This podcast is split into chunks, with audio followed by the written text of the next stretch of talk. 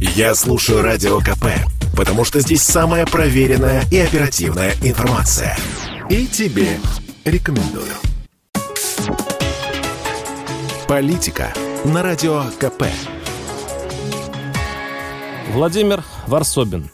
Продолжаем тему встречи Владимира Путина с правозащитниками из Совета по правам человека СПЧ. Говорят, значительную часть встречи обсуждали пытки. И Путин убеждал присутствующих, что, конечно, такое в российских тюрьмах терпеть нельзя. И тут, простите, я немного отвлекусь, и снова, я это делал уже много раз, задам безнадежный вопрос, на который, конечно, не получу ответа. Что на самом деле знает Путин? Как известно, у него нет доступа в интернет. Добровольный отказ, там, мол, одна дезинформация.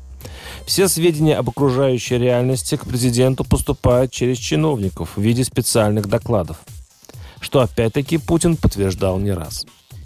Или спросим по-другому, что не знает президент? По мне ответ простой. Многое не знает. Ведь будь у него такая возможность, он сегодня утром, например, зашел бы в интернет и увидел бы, как рыдает за решеткой русско-американский предприниматель Август Майер, как кричит он, следователь сегодня сказал мне, что выпустит мою жену, если я дам признательные показания. Что происходит в России? Здесь 37-й год, здесь держат людей в заложниках. Думаете, президенту доложили об этом? Сомневаюсь. Если бы в Кремле был бы интернет, там бы обнаружили, с какой брезгливостью народ наблюдает, например, за очередными приключениями главы Следственного комитета Бастрыкина. Сегодня, например, Бастрыкин заявил о своем возмущении, мол, в России все еще выносят оправдательные приговоры, пусть единицы, но случается. Их бы искоренить. Если бы у Путина был бы интернет, он смог посмотреть свежее видео от директора вещания на русском языке телеканала РТ Антона Красовского, который, будучи человеком, несомненно, творческим, от того и не удержался. Выплеснул в народ, подозреваю, содержание докладов президенту.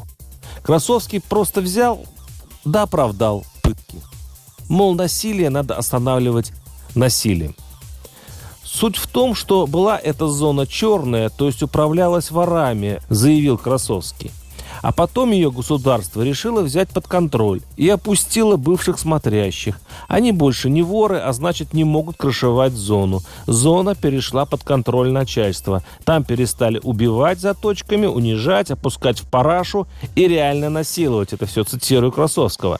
То есть насиловала не Россия, насиловали воры. И Россия сделала то, что должна была сделать. Насилием прекратила насилие. Вы против? Но я за. Цитата заканчивается. А тот, кто слил видео пыток в сеть, по мнению Красовского, мразь, которая потом получила грант Евросоюза и смылась из России. Ну что тут скажешь? Можно, конечно, спорить, мол, насиловали, убивали не воров, а тех, на кого указали следователи. Им нужны были чистосердечные признания, а пресс-хаты на то и пресс-хаты. Оттуда выходят или с готовым собственноручно подписанным сроком, или инвалидом. Часть замученных просто не хотели платить деньги тому самому начальству, о котором говорит Красовский. И порядки этого контрационного лагеря были намного зверские, чем в самой лютой черной воровской зоне. Но это так, детали. Тут другое важно. Если бы президент увидел это видео от собственного пропагандистского канала Russia Today, его наверняка бы смутил посыл. Мол, это нормально, когда проблема решается с помощью беззакония и изуверств. Мол, вы против, я за. И самое страшное, такие как Красовский и есть суть силовиков, серой тьмой обступивших власть российскую. И когда сквозь них к президенту прорывается стайка правозащитников с мольбой прекратить беззаконие, на столе у главы государства, конечно, появится справочка. Мол, врут, господин президент, врут. Гарантируем, у нас все хорошо. Только, Владимир Владимирович, не включайте, пожалуйста, интернет. Там одна дезинформация. Только расстроитесь. А зачем это нам? Варсобин.